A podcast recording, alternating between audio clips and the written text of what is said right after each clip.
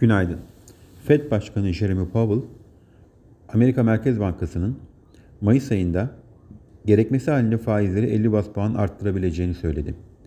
Pentagon, Rus güçlerinin savaş suçu işlediğine dair açık kanıtlar görüyoruz ifadesini bulundu. Resmi gazetede yayınlanan düzenleme ile Türkiye Cumhuriyeti Merkez Bankası'nın yuvam hesabı kapsamı genişletildi. Daha önce sadece yurt dışında yaşayan vatandaşları kapsayan hesaplardan artık yurt dışında yaşayan yerleşik kişiler de yararlanabilecek. Borsa İstanbul bugün BIST 50 endeksindeki paylar için açığa satışta yukarı adım kuralının uygulanacağını duyurdu. Perşembe günü NATO toplantısı gerçekleşecek. Bugün Borsa İstanbul'un hafif satıcılı başlamasını öngörüyoruz. İyi günler, bereketli kazançlar.